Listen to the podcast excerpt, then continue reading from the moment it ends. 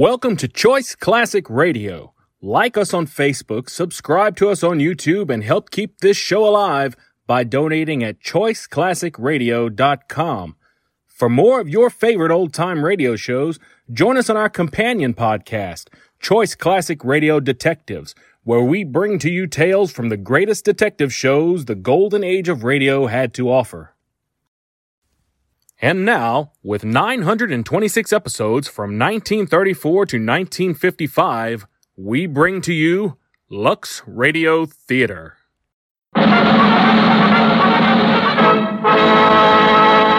From Hollywood, California, the Lux Radio Theater presents Errol Flynn and Olivia de Havilland in Green Light with C. Aubrey Smith.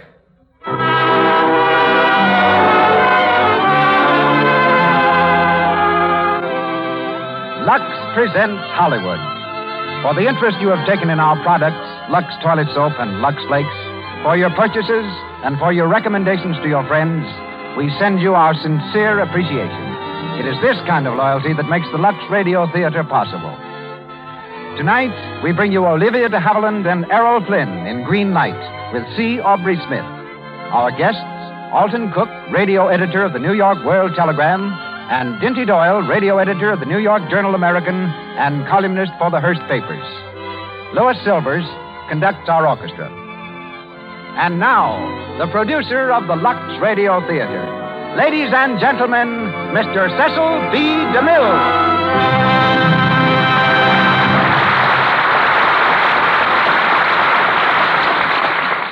Greetings from Hollywood, ladies and gentlemen.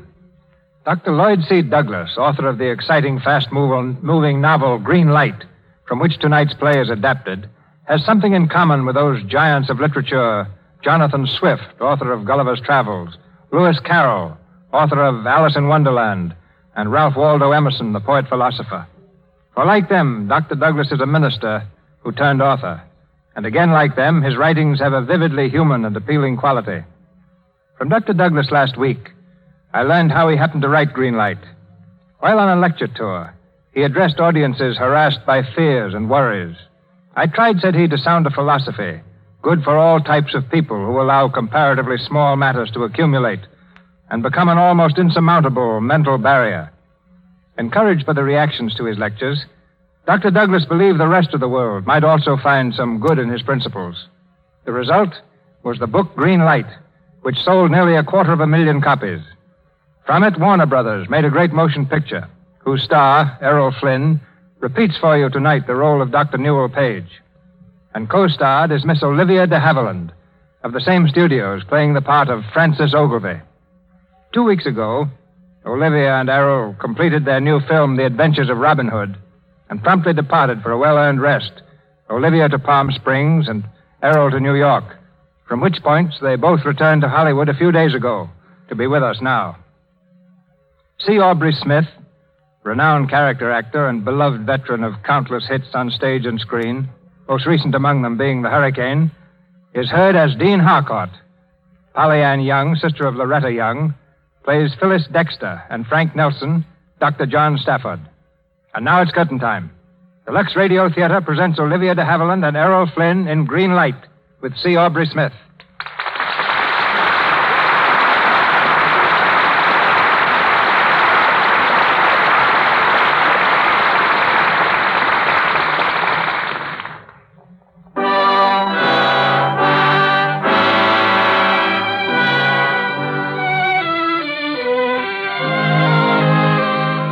Bay Park Hospital on the outskirts of Boston.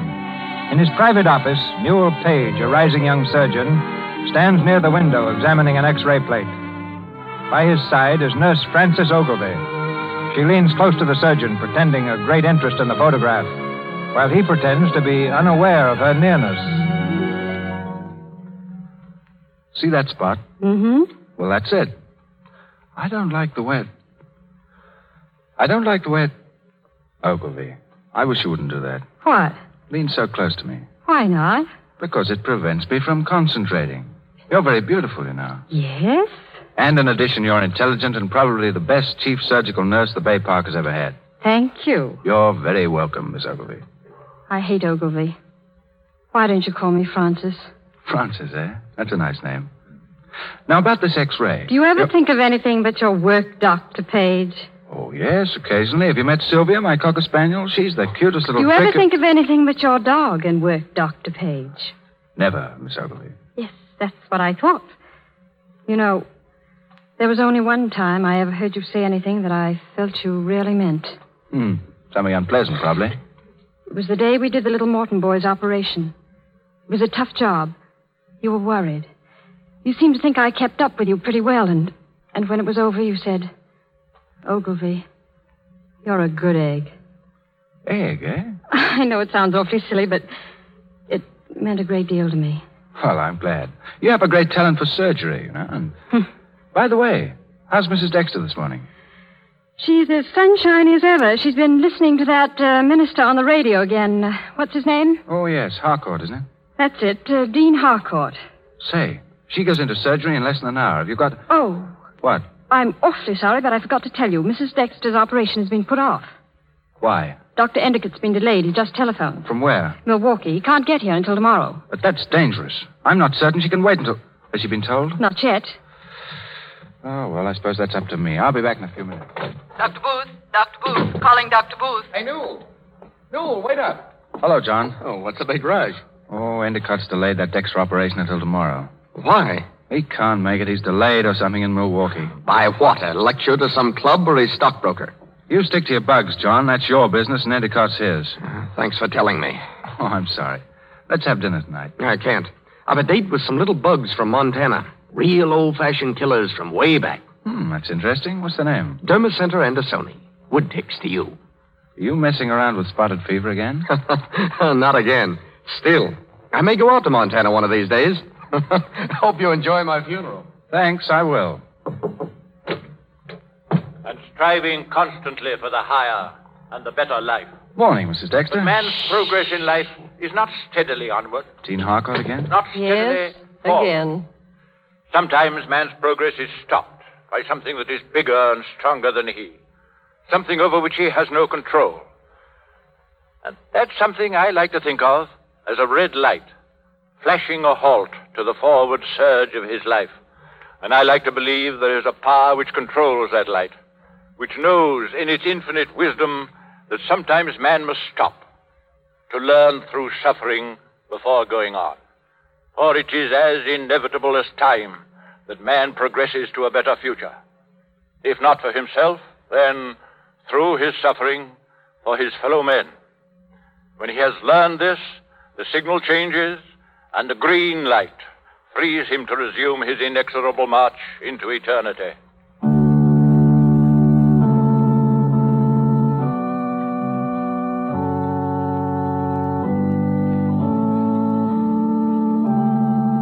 You have been listening to Dean Harcourt talking to you from.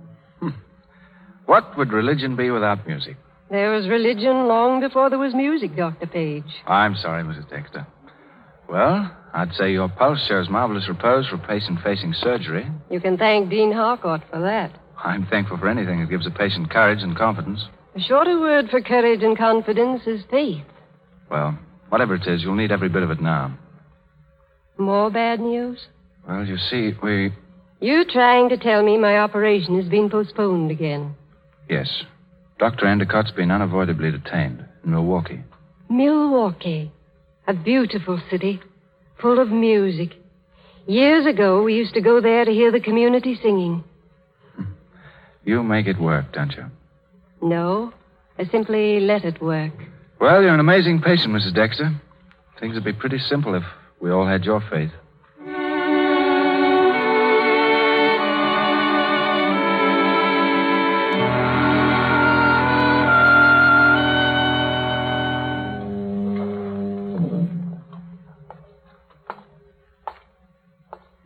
Evening, Dr. Page. Oh, hello, officer. Out for a walk, sir? Nice evening for it. Fog coming across the bay, though. Oh, hello there, Sylvia. hello. Evening, sir. Good evening.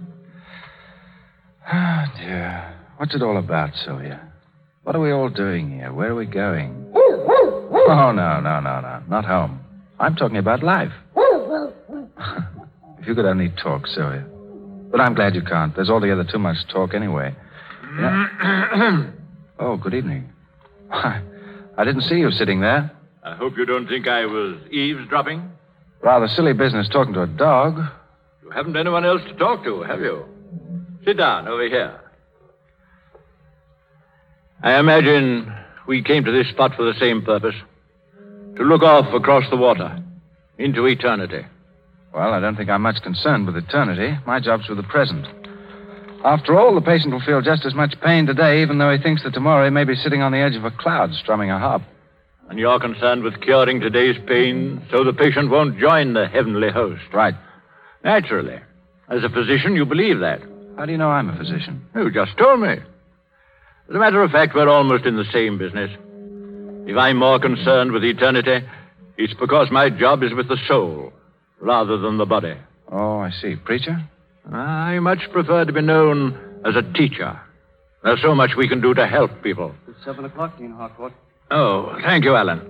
You can take me to the car, please. Yes, sir. Harcourt. Then you're. Yes? Well, you do help people, sir. I happen to know that. Thank you. Shall I help you up, sir? No, no, I, I, I can manage by myself. you didn't know I was a cripple. I had no idea. I, I try not to let it interfere. Good night. Good night, sir.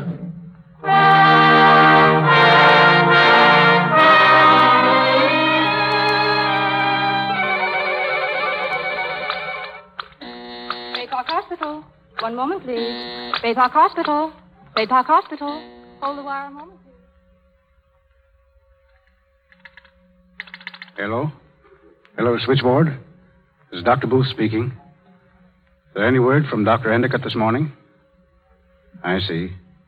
Well, keep trying, please. I'm in Dr. Page's office.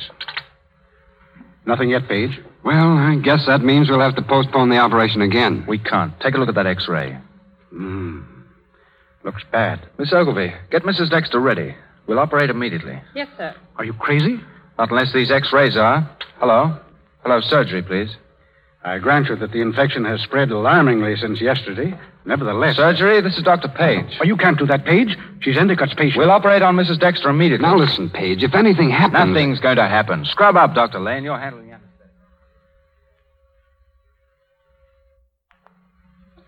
Your gown, Dr. Page. Gloves, please.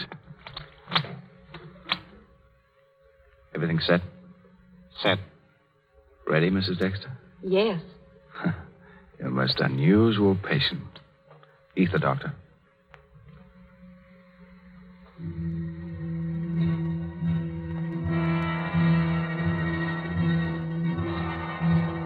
Scalpel. Scalpel. Sponge ready. Sponge ready.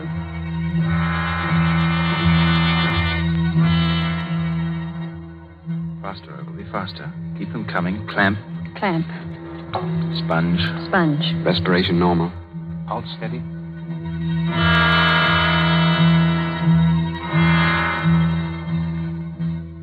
Still normal. A little more ether.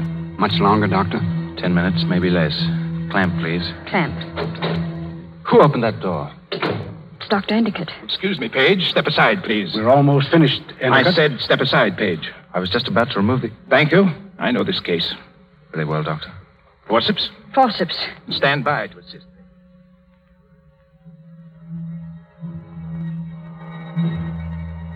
Pulse varying. Unsteady now. More ether? I don't think so. Endicott? Through in 20 minutes. Twenty. Scalpel, please. Scalpel, but. Quickly. Yes, sir. Dr. Endicott, it's not time. yet. I know what I'm doing. Stand by to tie the artery. Pulse slowing. 42. You'll have to work fast. Tie the artery, Doctor. Well, tie it.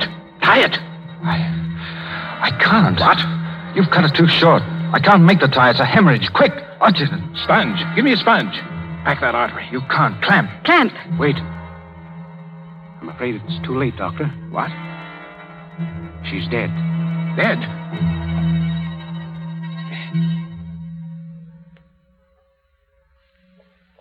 Dr. Page, wait, please.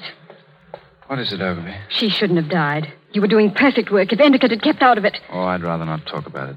Ogilvy, Mrs. Dexter has a daughter, Phyllis, I think. She's traveling in England. You'll see that she's notified, will you? Pretty tough on her, isn't it?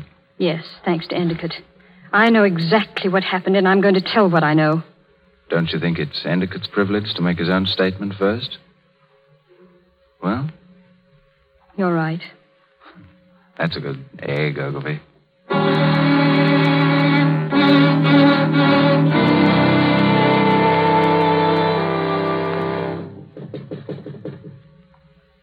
Yes? Oh. Oh, evening, Page. Evening, Endicott.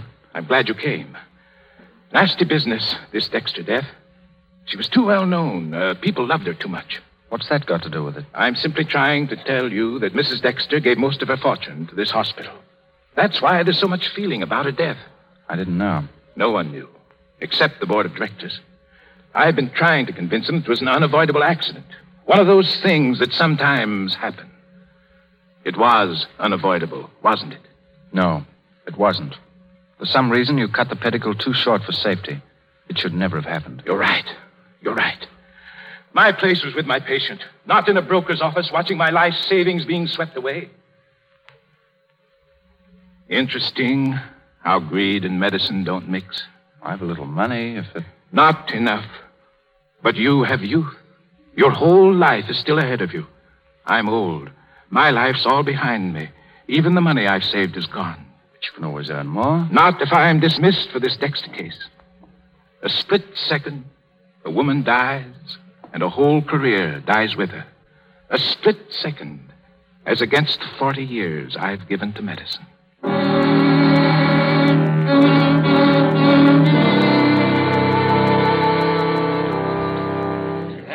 As chairman of the board, Dr. Page, I regret to inform you that we hold you responsible for Mrs. Dexter's death. May I add that your refusal to defend yourself has not benefited your position. But rather than submit you to the embarrassment of a dismissal, we're giving you this opportunity to resign. Is that all? That's all. Thank you.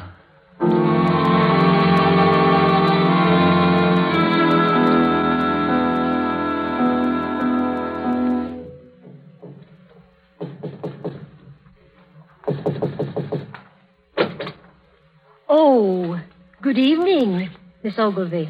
Where's Dr. Page, Mrs. Howell? He's still in his room. I've been trying to make him eat something. Excuse he- me. Dr. Page, Newell, Huh? Oh. Hello, Frances. What's the time? you've been drinking. Have I? Listen to me. You're going to pull yourself together. Go down to that hospital and tell Endicott and the board where to head in. You're not going to let them make you the goat. You know, Frances, you're a very beautiful girl. Oh, stop it, please. All right. What is it you want me to tell the board, Frances? That Endicott killed a woman? That'd be nice, wouldn't it? He's a human being, just as liable to make mistakes as anyone. That's no concern of yours. If you resign, you admit you were responsible for her death. Uh huh, exactly. Why, you sound as if you were going to resign. I have, already. You're a fool. Thank you. A sentimental fool. I suppose you think you're being noble I've been trying not to think at all. I don't see why you should. Because I hate to see a man throw his life away for nothing. That's what you're doing. You're giving up your whole career for a man who's outlived his usefulness. Well, you won't if I can help it. I'll see the board myself and I'll tell them the truth. I don't care if they fire me tonight. Sure, go ahead. and now who's being noble? I ought to slap you for that. But I won't. You're all mixed up with whiskey and heroics. You don't know what you're talking about. Good night. Whiskey and heroics. A split second. A woman dies, and a whole career dies with her.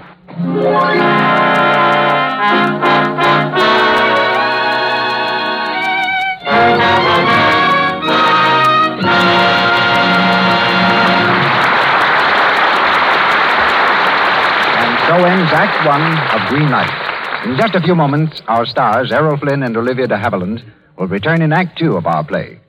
But during our intermission, we raise a question Is truth stranger than fiction? We think that often it is more exciting than fiction, and to prove this, we're going to present to you a regular Cinderella story which actually happened. The heroine of this real life story, the modern Cinderella, is Miss Anne McDermott of 229 Chicago Avenue, Oak Park, Illinois. She keeps house for her aunt and uncle. Her exciting experience started when her friend Marjorie dashed into the house early one morning. Gracious, Marjorie, what are you doing here this time of the morning? Oh, Anne, I had to tell you right away. Tell me what? Why, down at the store, they're having a beautiful hands contest, and you must enter. Me? Oh, you're crazy. I'm not. Your hands are lovely. Oh, nonsense. All the young girls in town will enter. I'm 37, and I've done housework for years. I wash dishes three times a day, too. But your hands don't show it, Anne, and... Oh, please do. It's this afternoon. Come on, just as a favor to me. Well, all right. But just as a favor to you, mind. And so Miss McDermott goes with her friend to the Beautiful Hands contest. There are many women in the contest, most of them young. We listen in as they wait to hear the awards. Oh, I just know you'll win, Anne. Oh, nonsense. I think we'd better go home. And now, and now we're ready to announce the prize winners. Miss Anne McDermott of 229 Chicago Avenue. It's you, Anne. It's you. Miss McDermott, please come forward. Uh, I can't believe it. There's some mistake. Miss McDermott, congratulations. Miss McDermott, ladies and gentlemen, keeps house. She's done all her own work for many years, and yet her hands are lovelier than those of many young girls. I'm happy to give her this prize. Yes, this actually happened. Here are Miss McDermott's own words. Lux was the reason I won the biggest thrill of my life and a grand prize. I do dishes three times a day, but Lux Flakes keep my hands beautiful. Thank you, Miss McDermott, for this convincing proof of how Lux Flakes for washing dishes keeps hands soft and white. Lux for dishes is such inexpensive beauty care, every woman should guard the loveliness of her hands this way. Get the economical big box of Lux tomorrow. I return you now to Mr. DeMille. Errol Flynn, Olivia de Havilland, and C. Aubrey Smith continue in green light.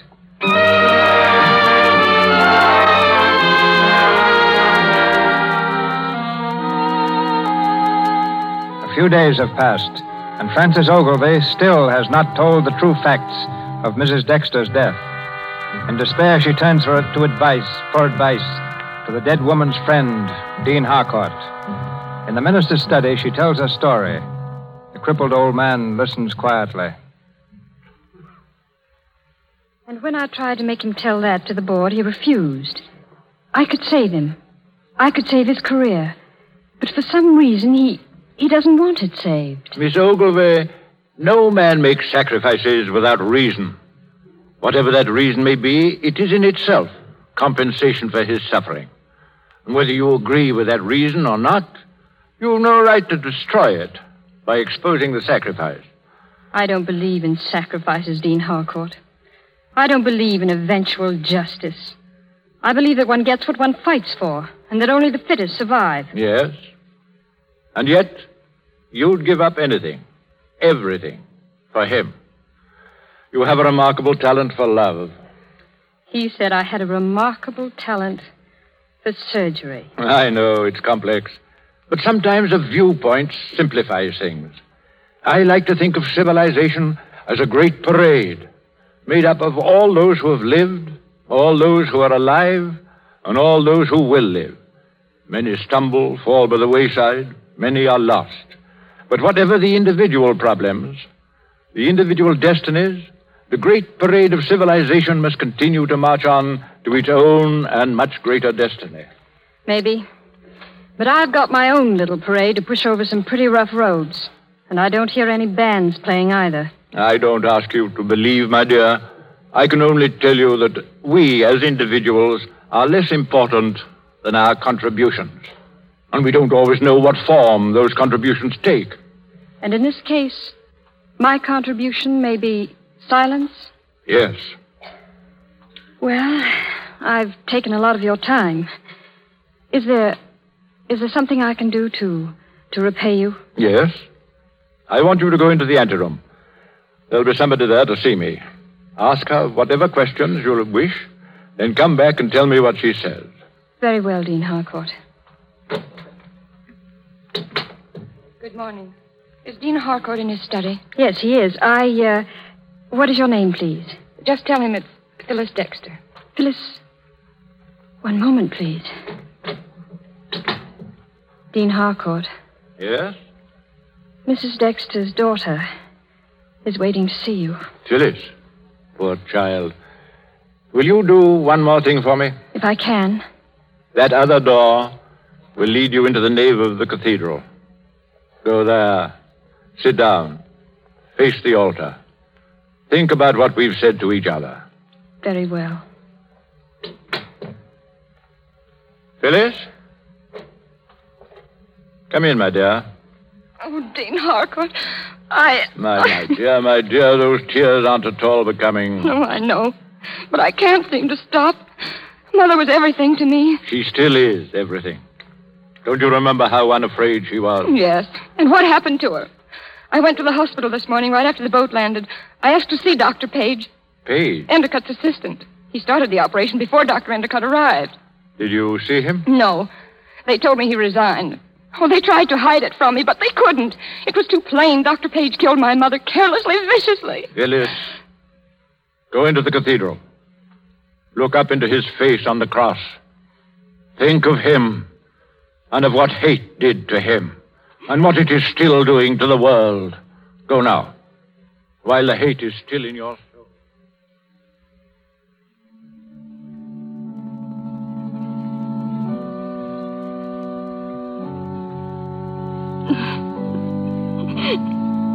Miss Dexter. Please don't. Oh, she. Oh, my mother. I know. I know all about it, my dear. Come with me, please. We both have troubles. Perhaps we can comfort each other.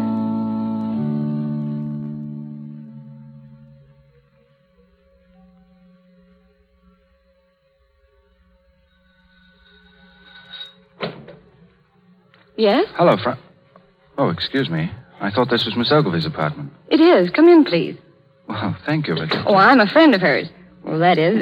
Well, we only met this morning. She brought me here to tea. Oh. Who shall I say is calling?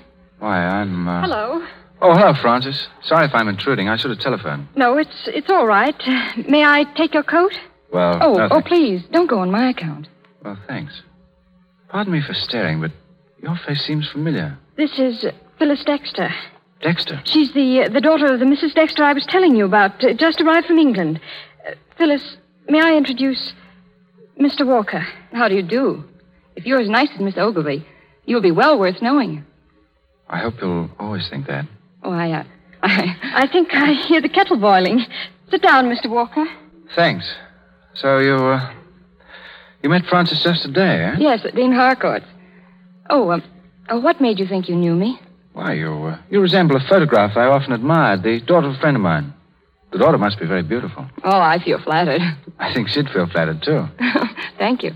You just came from England, Frances said. Yes, my. Well, my mother died. It was very sudden. I'm sorry. I lost my mother, too, a long time ago. I know how it is. You. You must try not to let it hurt you too much. Death is, well, it's a part of living, I guess.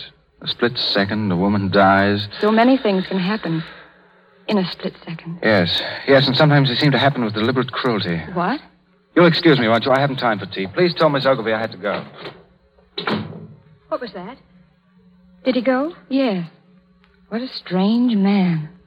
He's one of the finest. He seems to be. Do you think he'll call again soon? I don't know. There's no telling what Mr. Walker will do. Ever.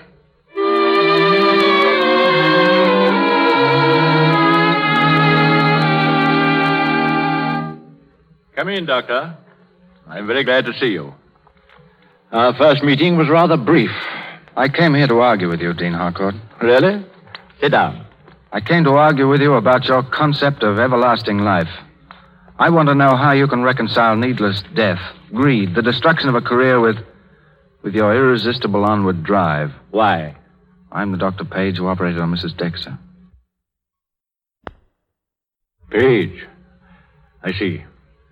You have a fine religion, Dr. Page. I haven't any, as far as I know. Oh, religion has many definitions, at least in my dictionary, such as loyalty, devotion, Honor. Perhaps. Well, my dictionary defines it as a kind of opiate used by people with hurt sensibilities to dull them into drowsiness. Would you say that of Mrs. Dexter? No. No, I guess not. But what of her daughter? Can she be like her mother? She will be, eventually. And so will you. But will it really matter then? One has to wait too long. You've got to give up too much for moral victories. How do you know? There's hardly a man who hasn't been stopped by circumstances. I had ambitions, too. And then I became as I am. I felt death would be better than wasting my life as an impotent cripple. I even sought death. Then, suddenly, I discovered my course was upward. In spite of everything, I got the signal to go forward. At times I'm still delayed, no telling how long, but eventually I get the green light. And I know that once again, I commence that irresistible onward drive. Who is it? Oh, Phyllis. Dean Harcourt, I hope. Oh, why, Mr. Walker. Walker? I hoped we'd meet again. I thank you. Yeah, I, uh, Dean Harcourt, Miss Dexter and I, we've met, you see, and. Uh, yes, I, I see, Mr. Walker. I'm glad you've met. I think you two should know each other. Well, if, if you'll excuse me. Oh, wait, I. Goodness, it's lunchtime, isn't it? Is it? You must be frightfully hungry, Phyllis. Not particularly. I'm sorry I can't offer you lunch. You eat, don't you, Mr. Walker? Eat. Oh, usually, yes. Uh, uh, Miss Dexter, will, uh, will you have lunch with me? Oh, I'd like to, very much. Good. You two run along now. I've got to make a telephone call. And by the way, if you've no other plans, have dinner with me tonight. Both of you. Yes, of Thank course. you. Goodbye, sir. Hello? Hello, Miss Ogilvy? This is Dean Harcourt speaking, Miss Ogilvy. Could you have dinner with me tonight? Splendid. At eight. Goodbye.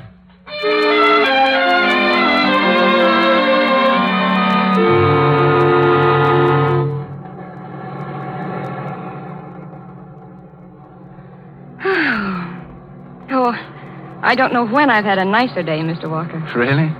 Well, that goes for me, too. Dean Harcourt's a remarkable man, isn't he? Yes. Well, you seem to think we ought to be together. Tell me, was he in the church before he got this attack of poliomyelitis? Polio what? I mean, uh, infantile paralysis. You know, I've been around doctors so long I almost talk like one. Anyhow, was the dean always in the church? Yes, why? Oh, I don't know, unless it's because I've always had the idea that people turn to religion only when they're in trouble. Well, you would never have had that idea had you known my mother. Ah, but your mother was unusual. You did know her? No, no, no. Uh, but I've heard a great deal about her. Here, Sylvia. Sit down back there. She always barks at cows. Stop it. Sylvia. Sylvia.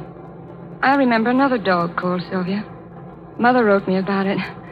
She said that Dr. Page had a. Phyllis. Oh. Oh, you're Dr. Page, you.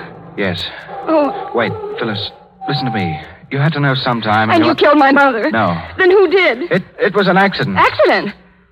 Oh, you might at least be man enough to accept the blame. Let me out, please. Phyllis, you've got to listen to me.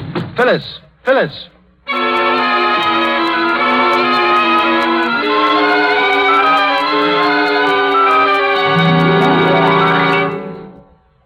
Well, if he doesn't come soon, I'm afraid we'll have to eat without him. Phyllis, have you any idea why he's so late? No, Dean Harcourt. Who is it we're waiting for? A friend of yours, Mr. Walker. Walker. Not. Yes, he came to see me this morning, and Phyllis happened to meet him. Did you have a nice luncheon? Phyllis. What happened? You lied to me, didn't you? Why didn't you tell me who he was? I see. Well, why didn't you? Because I saw no reason to upset you. I wanted to make it easier for you. And for him, too. I'd do anything I could to make things easier for him. Oh, why should he have things made easier for him? Why he of all people? Because he's clean and decent and good. Because he's the finest man I've ever met in all my life. You think you have reason to hate him, don't you? Well, I tell you, you haven't. Phyllis, your mother. Oh, don't say it, please. I'm sick of philosophies, sermons, parables. I'm a human being. I have the right to hate or love. I was born with it. I feel it. It wasn't taught me. You love him. You love him, don't you? Oh, what does that matter now? He killed my mother. I gave him his chance to explain. And did he blame someone else? No, how could he? That's right. How could he? He's too honest. Too honest to break the rules he plays by. What do you mean? Tell her, Frances. No. I'll play according to Page's rules, too. He didn't have to listen to sermons to become good. He was born that way. And he'll always be that way, no matter what happens to him. Well, I, I don't understand. You will, eventually. You see, my dear, until you have that faith, you don't really love. Frances, Yes. I've learned a great deal from you today. Thank you. Where are you going, Phyllis? I, I'm going to him. Do you know where he lives? I'll find out. Wait for me outside. I'll take you to him. Frances, you do that? Bring them together, knowing that she loves him? He loves her, too. Did he say that? No one has to say it. It's in a woman's eyes when she's loved. I know. Well, good night, Dean Harcourt. Good night, Frances.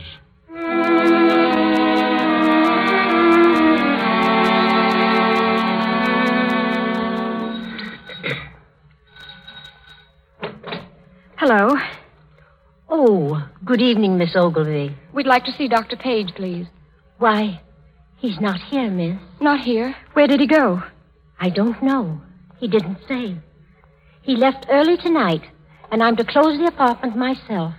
I see. Thank you, Mrs. Howell. Gone. Yes. Well, he's joined the parade anyway.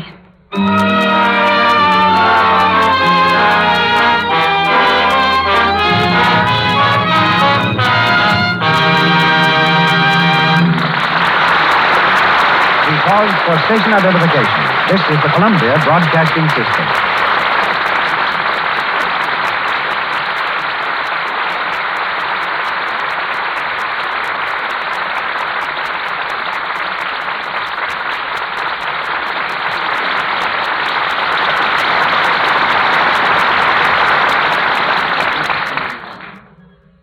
We return shortly to Olivia de Havilland, Errol Flynn, C. Aubrey Smith, and to the third act of Green Light. But now, during our short intermission, we want to devote the next few moments to an event unique in the history of the Lux Radio Theater. We bring you two of the country's outstanding radio critics Mr. Alton Cook of the New York World Telegram, who will speak to us from New York City, and Mr. Dinty Doyle, radio editor of the New York Journal American, who is here on our Hollywood stage.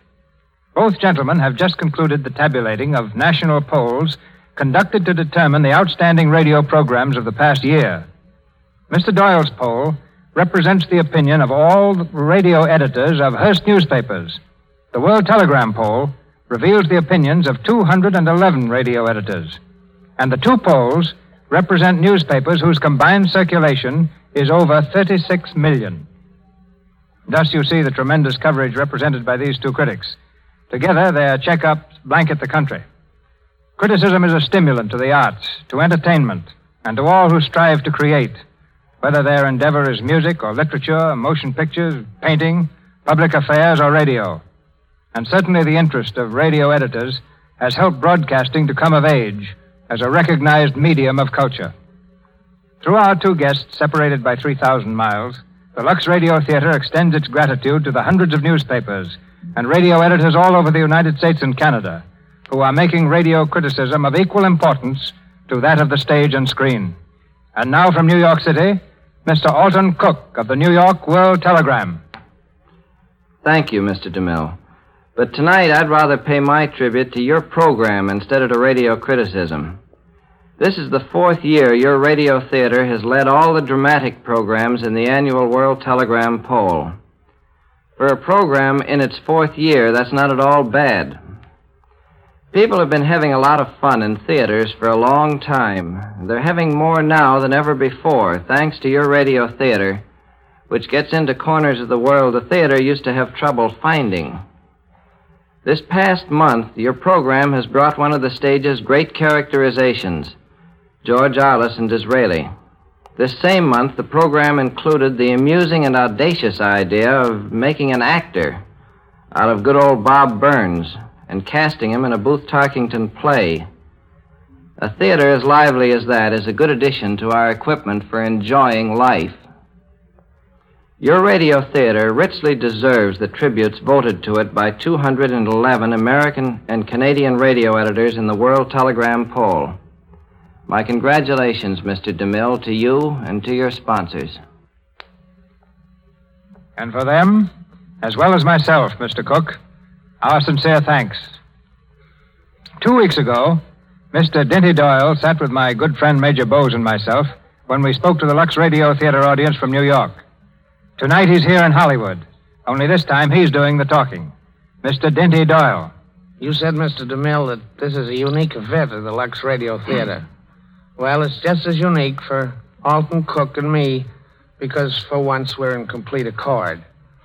The poll which I was privileged to conduct voices the attitude of the radio editors of Mr. Hearst's newspapers, who also award to this program first place among all dramatic shows heard on the air in 1937.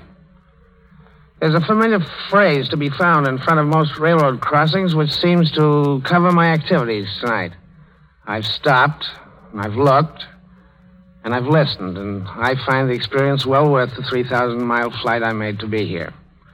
I'm sure that many are perhaps a little curious as to the scene from which this program emanates. Let me describe it to you very briefly. Picture a large stage, such as you might find on Broadway, any Broadway, and in the center front of the stage is the microphone for the capable performers who are bringing you green light. In command of the operations, at stage right, is Mr. DeMille, speaking to you over another microphone.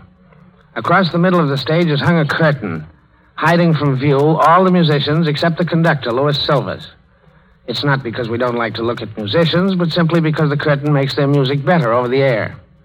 In a balcony, above and behind Mr. DeMille, are the sound effects, and across the stage in another balcony is uh, Columbia's engineer and the broadcasting apparatus that starts this program on its way to your living room. I hope I haven't shattered any illusions, other than the one that Mrs. Doyle may have entertained in believing her husband is a radio performer as well as a radio editor. Good luck, Mr. DeMille. I hope you try just as hard to get this award in 1938 as you did in the past year. After all, Awards such as this are not given, they're won. Hmm. Thank you, Dinty Doyle. Thank you.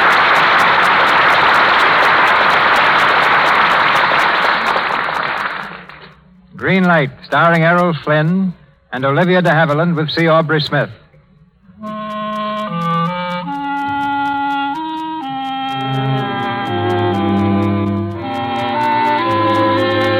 Two months have gone by and nothing has been heard of Newell Page.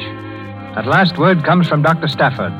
Word from the fever ridden hills of Montana, where death lurks in the sting of an insect, bearing the innocent name Woodtick. As Dean Harcourt and Phyllis listen, Frances reads the letter aloud. You know, Frances, that research requires unbreakable nerves, endless patience. Newell is too sensitive for it. The fever's been raging round here for weeks, and the things he's seen have gotten under his skin. He's working with me now on a new vaccine, and he's doing great work, but too much of it. I can't get him to rest. Do you know of any way to get him out of here for a while? Maybe there is something in his private life you know of that can be used. Well, Phyllis? I'll take the next train. My dear. Will you be coming too, Frances? I? No. No, you'd better go alone.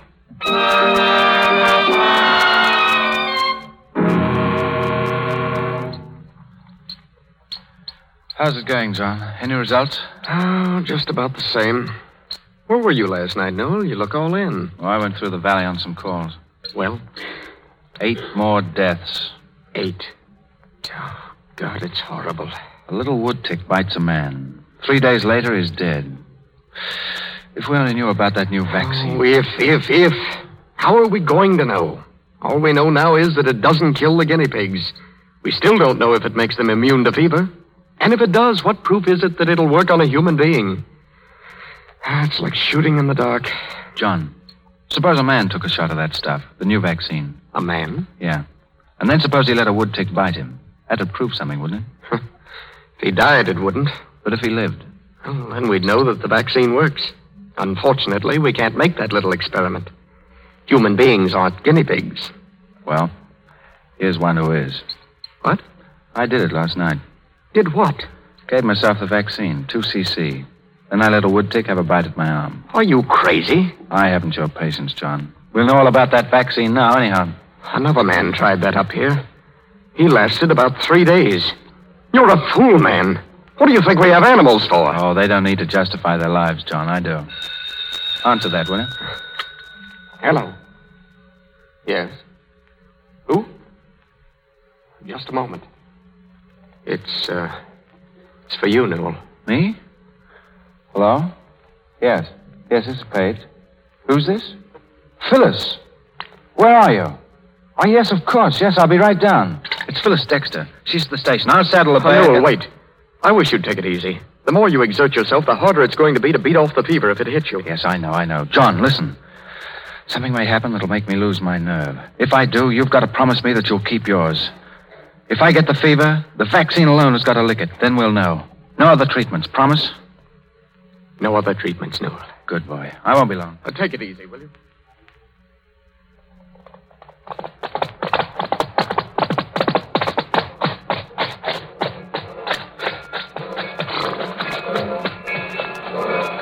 Newell! Newell! Phyllis. Newell. Oh, darling, I never thought I'd see you again. It had to happen. There wasn't any other way. I killed your mother, Phyllis. You didn't. She would have been the first to forgive you. As you forgive me? As I hope you'll forgive me. But I had to learn not to hate. Darling. Phyllis, you've got to leave here right away. Why? Because there's death on every bush, hiding in every flower. I don't want it to find you. Well, I'm going to stay. Phyllis, please. You must understand. There's no way of protecting you yet. Maybe in a couple of months. You never know. Sometimes it takes days. Sometimes it. Sometimes it hits suddenly. But we'll lick it. We've got to lick it. There mustn't be any more. Any more. More waste. Oh, no, what's the matter? Nothing. Sorry, I'm. Oh, Newell!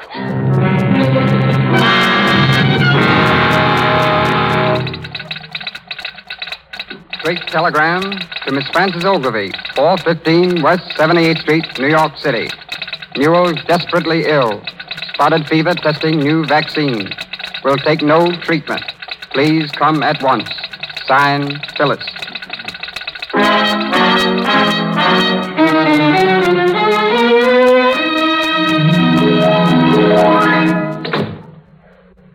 I tell you, Miss Ogilvy, Dr. Endicott has retired for the night. Then I'm afraid I'll have to drag him out of retirement. Where is he? Good evening. Good evening, Dr. Endicott. I said I had retired. And I said I was going to bring you out of retirement. I might have added, or force you permanently into it. Well, what do you mean? Have you ever wondered what's become of Newell Page? I have never stopped wondering. But you did nothing about it, did you? He's with John Stafford in Montana. On Boone Mountain? Yes. I, I won't have him in that pest hole. He'll die like the rest of them. He may be dying now. He's down with spotted fever. He gave it to himself to test a vaccine. He won't accept treatment. If he dies, it's your fault. Yours, do you understand? He won't die. He can't die. I'll go to him now. There's a plane in an hour. We'll go together.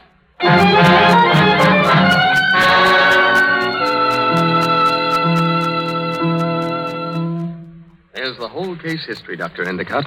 Fever readings up to an hour ago. He's been like this all the time? Semicoma since Tuesday night. But what have you been doing? Waiting. Waiting for what? Waiting for him to die? Or to live. It was his wish, Frances. Oh, it's inhuman. You can't do it. You can't. Don't, Phyllis. Quiet. He's coming around again. John, Yes. fever. How much? 103 an hour ago. How do you feel? Groggy. There's a pain in the right lower quadrant of the abdomen. Make a note of it. I want to see how long it lasts. Right. Did you take agglutination test? Yes. Result? Positive Weil-Felix reaction. Proteus X19 in a dilution of 1 320. Oh, stop it. Stop it. Phyllis, you must understand all this is being done for a purpose. As time passes, I'll become weaker and weaker until either the fever breaks or I break. Please help me conserve my strength. Oh, I'll help you. Thank you, darling. He's unconscious. Not yet. Keep your nerve, Frances. You're an old hand at This sort of thing. Yes. Yes, Newell. Oh, don't, my dear. Take her outside, Dr. Stafford. I'll take care of him.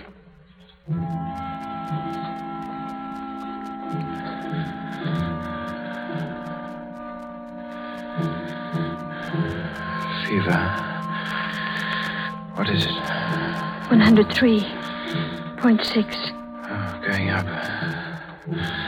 Keep taking it. Every hour.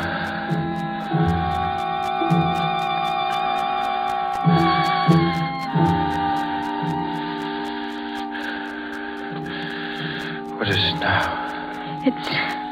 It's a little higher. Tell me. 14.2. Should break before 105. I can't take 105. Oh, Newell. It will break. It has to. Newell, can you hear me?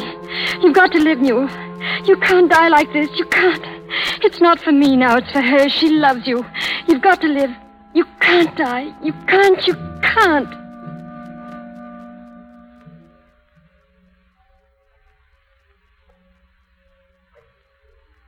Endicott. I don't know.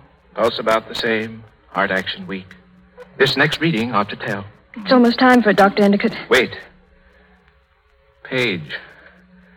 Listen to me. I. I've told the truth about. about Mrs. Dexter. Oh, don't. don't try to speak now. I should have told it long ago. I.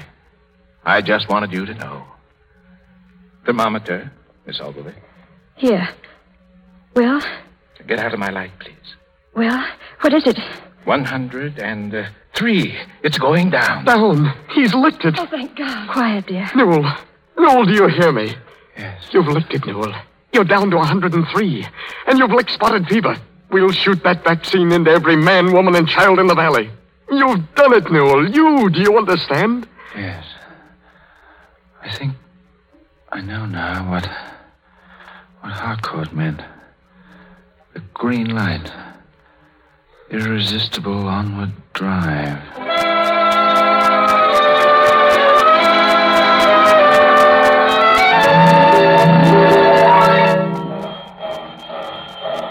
Goodbye, Newell, and good luck. Goodbye, Jono. Goodbye, fellas. You'll write, won't you? Of course we will. My regards to everyone at the hospital, Page. You're going to stay here? I think so. There's work here for me. Goodbye. Goodbye. Frances. You better hurry. So you're really not coming? You've made up your mind? Yes, Newell. You see, I've had a green light, too. I was stopped for for a long time, but but I'm going forward again now. Frances, I'm not going to try to tell you. No, don't. Just just be happy. And make her happy. You're a good egg, Ogilvy. Thanks. You are too.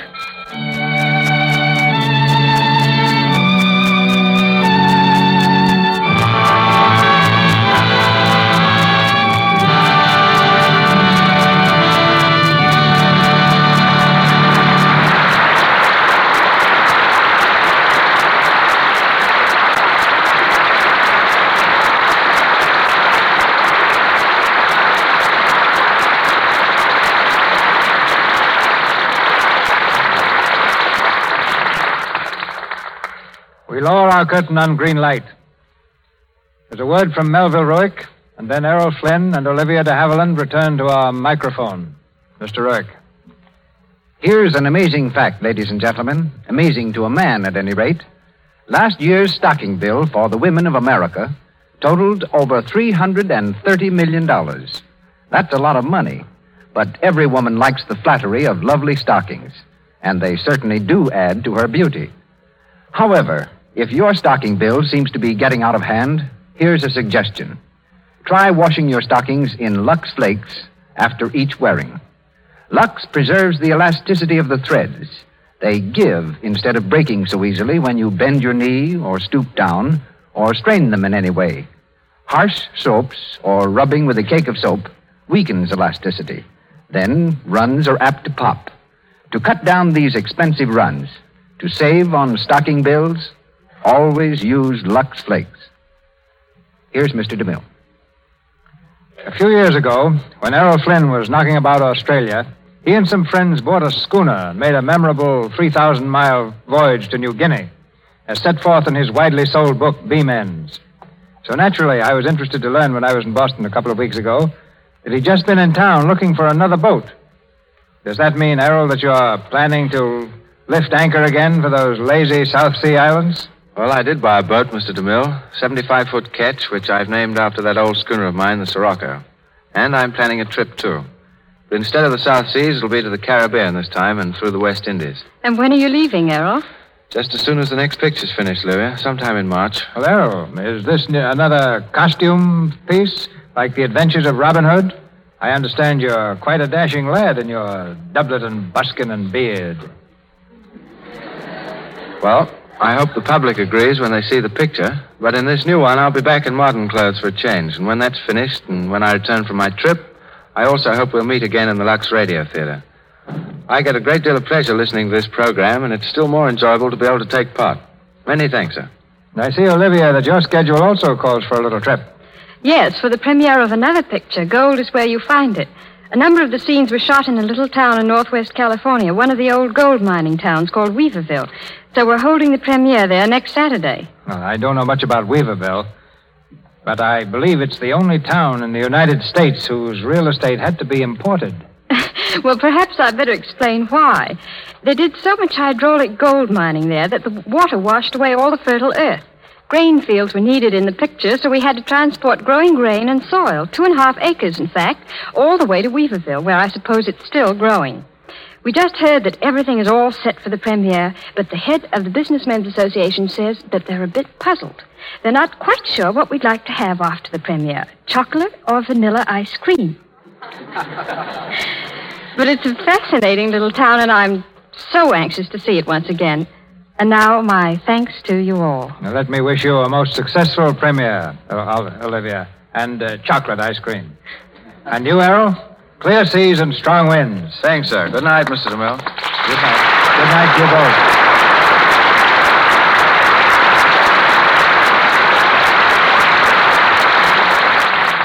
both. Ladies and gentlemen, this is your announcer, Melville Ruick. Before Mr. DeMille returns with some most welcome news about our show next week, may I say that our stars were assisted tonight by Janet Young as Mrs. Dexter, Roy Gordon as Dr. Endicott, John Lake as Dr. Lane, Lee Millar as Dr. Booth, Lou Merrill as Chairman, Ethel Wales as Mrs. Howell, Ross Forrester as chauffeur, Henry Anthony as police officer, Coral Colebrook as telephone operator, Ingborg Tillish as nurse, and James Eagles as a telegraph operator.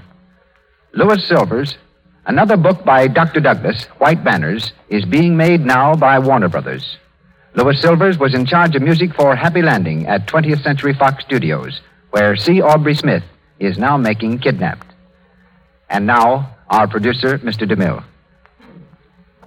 Next Monday night, the Lux Radio Theater is privileged to present one of the greatest plays of that distinguished American dramatist, Eugene O'Neill. I refer to his Pulitzer Prize play, that dramatic and powerful love story of the waterfront, which met with such tremendous success on Broadway and in pictures Anna Christie. And our stars, two of the finest, most popular performers the screen has ever known Joan Crawford and Spencer Tracy.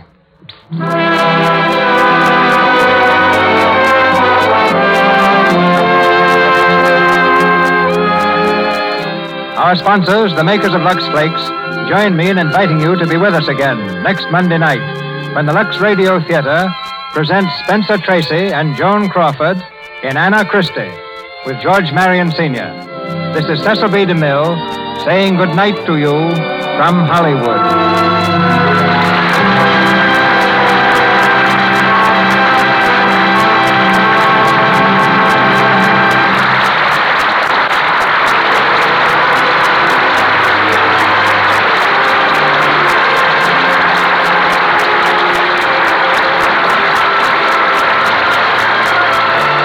This is the Columbia Broadcasting System.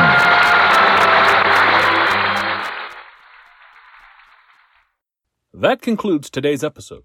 We'd like to thank you and remind you to donate at choiceclassicradio.com. Remember, Your donations make episodes like this possible.